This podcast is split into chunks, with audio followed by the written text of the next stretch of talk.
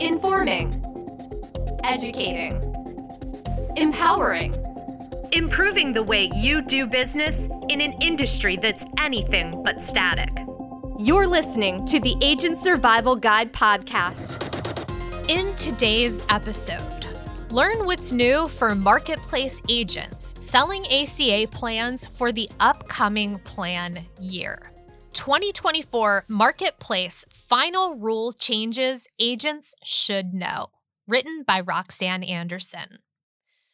Recently, the Centers for Medicare and Medicaid Services, CMS for short, released their HHS Notice of Benefit and Payment Parameters for 2024 Final Rule. We've noted the changes marketplace agents should be aware of for the 2024 open enrollment period and beyond.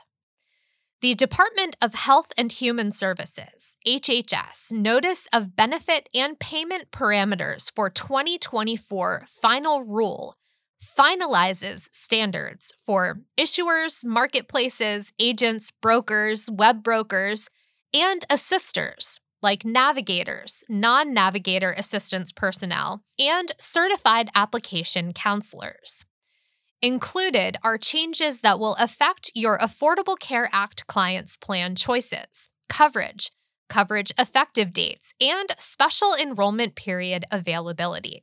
There are also two important changes related to items agents selling marketplace plans will need to document moving forward. You can find the link to the full 2024 Marketplace Final Rule in the episode notes to read for yourself. Most of these changes go into effect for the 2024 plan year, typically abbreviated as PY 2024, but some have other specified implementation dates. Here's a summary of what you need to know changes that will affect marketplace agents. First on the list agent documentation of consent from consumers. This document is now required prior to providing consumers assistance. CMS has finalized an HHS requirement that agents must be able to provide proof they've received consent from a consumer or their authorized representative to help them with their Affordable Care Act or ACA coverage decisions. Agents must retain this documentation for a minimum of 10 years and produce it upon request. While there's no official form to document this consent, Ritter's compliance and under 65 teams have created a form that does satisfy this requirement. We've included that as a free download in our episode notes, so be sure to grab that when you're done listening. The next change on our list agent documentation of consumer review of application. A consumer must confirm all info is accurate before application submission. Agents must also document that the consumer or authorized representative has reviewed and confirmed all eligibility application information prior to applying. Like the consent documentation, agents must retain this documentation for a minimum of 10 years and produce it upon request. Currently, there's no official form to document this consent. Third on our list, longer HHS review period for agent rebuttals for suspensions or terminations of marketplace agreements.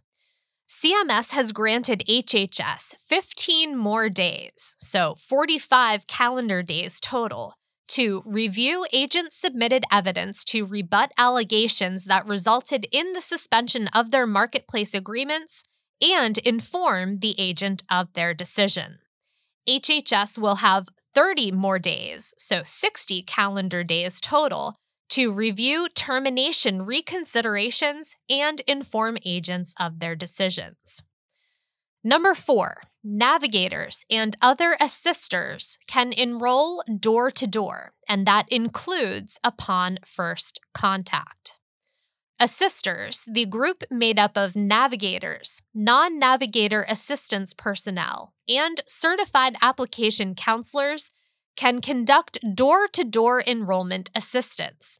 Agents can too, unless there is specific guidance from your state's Department of Insurance stating otherwise. This new stipulation will make it important for you to ensure your clients understand the value of working with a licensed agent like you for assistance. Moving on, CMS also announced changes that will affect your marketplace clients. First up on the client side, the new bronze to silver crosswalk policy when automatically re enrolling enrollees eligible for CSRs.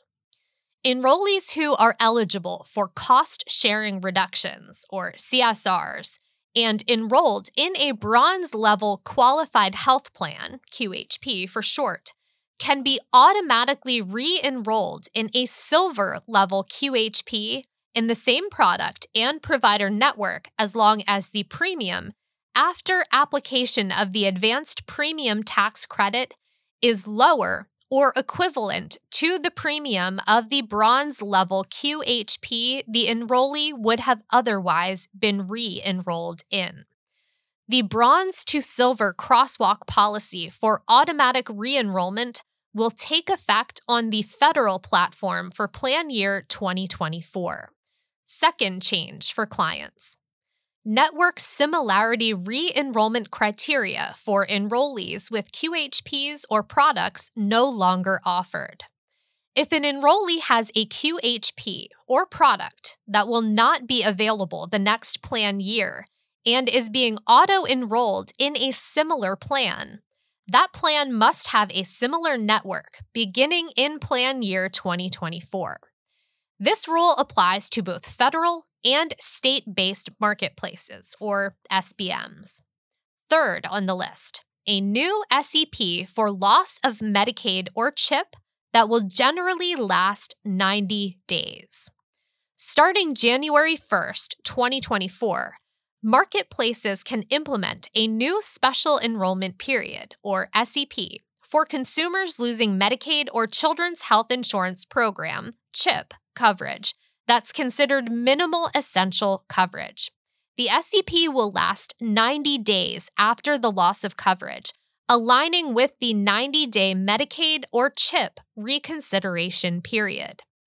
SBMs will be able to provide consumers qualifying for the SEP with more time to select a QHP if the state's Medicaid or CHIP reconsideration period is longer. They will also be able to implement the rule sooner upon the final rule taking effect if they so choose. Currently, there is a temporary special enrollment period with the Medicaid unwinding in effect for the federally facilitated marketplace through July 2024. Number four, earlier coverage dates if losing minimum essential coverage. And important to note, this is optional for marketplaces to offer. For consumers attesting to a future loss of minimum essential coverage, MEC for short, marketplaces will be able to offer earlier coverage dates, potentially helping consumers avoid gaps in coverage. For example, if a consumer attests on April 18th that they will lose MEC on June 18th and applies for a plan on May 28th, their coverage could be effective June 1. Fifth on the list Plan Display Error SEP changes. A new error has been added, and proof will not fall solely on consumers. If a consumer is requesting a special enrollment period due to their plan choice being influenced by erroneous plan materials on benefits, service area, premium, or cost sharing. Other interested parties may submit proof on the consumer's behalf. CMS has added cost sharing to the types of plan display errors that may allow for such a special enrollment period. Number six, specified method of age calculation for standalone dental plans, or SADPs. Issuers must use an enrollee's age on effective date. Beginning with plan year 2024, Marketplace certified SADPs sold on or off Marketplace must use an enrollee's age on effective date to calculate their age for rating and eligibility purposes. This revision aims to remove the more difficult age calculation methods and reduce consumer confusion. Next on the list, marketplace QHPs and shop plans must use an adequate network. They must comply with Essential Community Provider or ECP regulations. All individual market QHPs and all Small Business Health Option Program or SHOP plans must meet network adequacy and essential community provider standards. CMS has removed the exception that these standards need not apply to plans without a provider network. This revision aims to ensure consumer access to an adequate selection of providers and includes QHP and SHOP standalone dental plans, except for those that sell plans where it is prohibitively difficult for the issuer to establish a network of dental providers. Also included in the final rule, essential community provider category changes, which includes two new categories and retained thresholds. To increase access to care for low income and medically underserved consumers, CMS has established two new major essential community provider categories for plan year 2024 and beyond mental health facilities and substance use disorder treatment centers. CMS has also added rural emergency hospitals to the other category. And also of note, going forward, CMS is retaining the 35% threshold for federally qualified health centers and family planning providers. Number nine, removal of the standardized plan option. This change applies to the non expanded bronze metal level. Starting for plan year 2024, QHPs on the federally facilitated marketplace and state based marketplaces will not need to offer standardized plans designed by CMS at the non expanded bronze level. It's important to note not all SBMs have adopted a version of standardized plans. For example, Pennsylvania has not.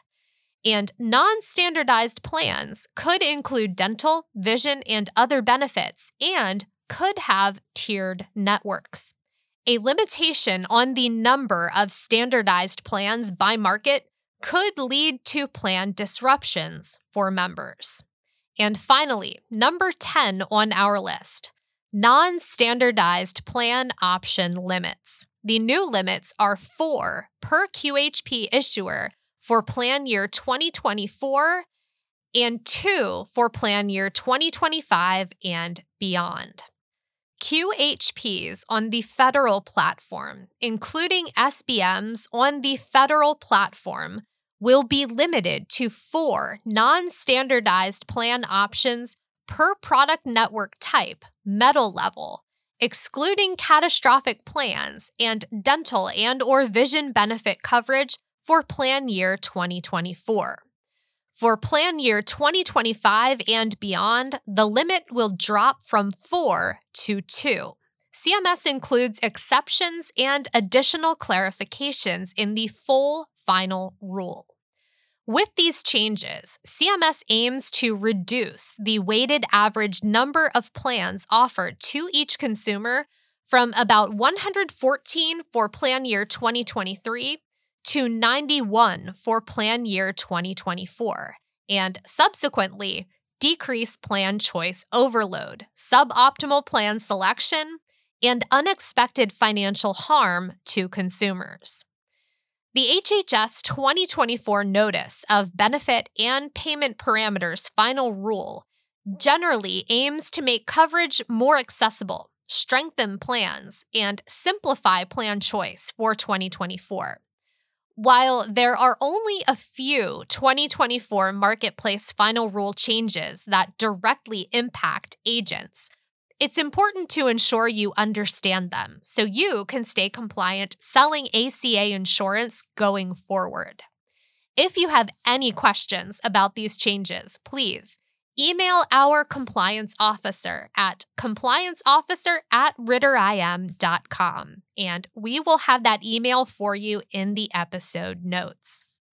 Thank you so much for listening to this installment of the Agent Survival Guide podcast.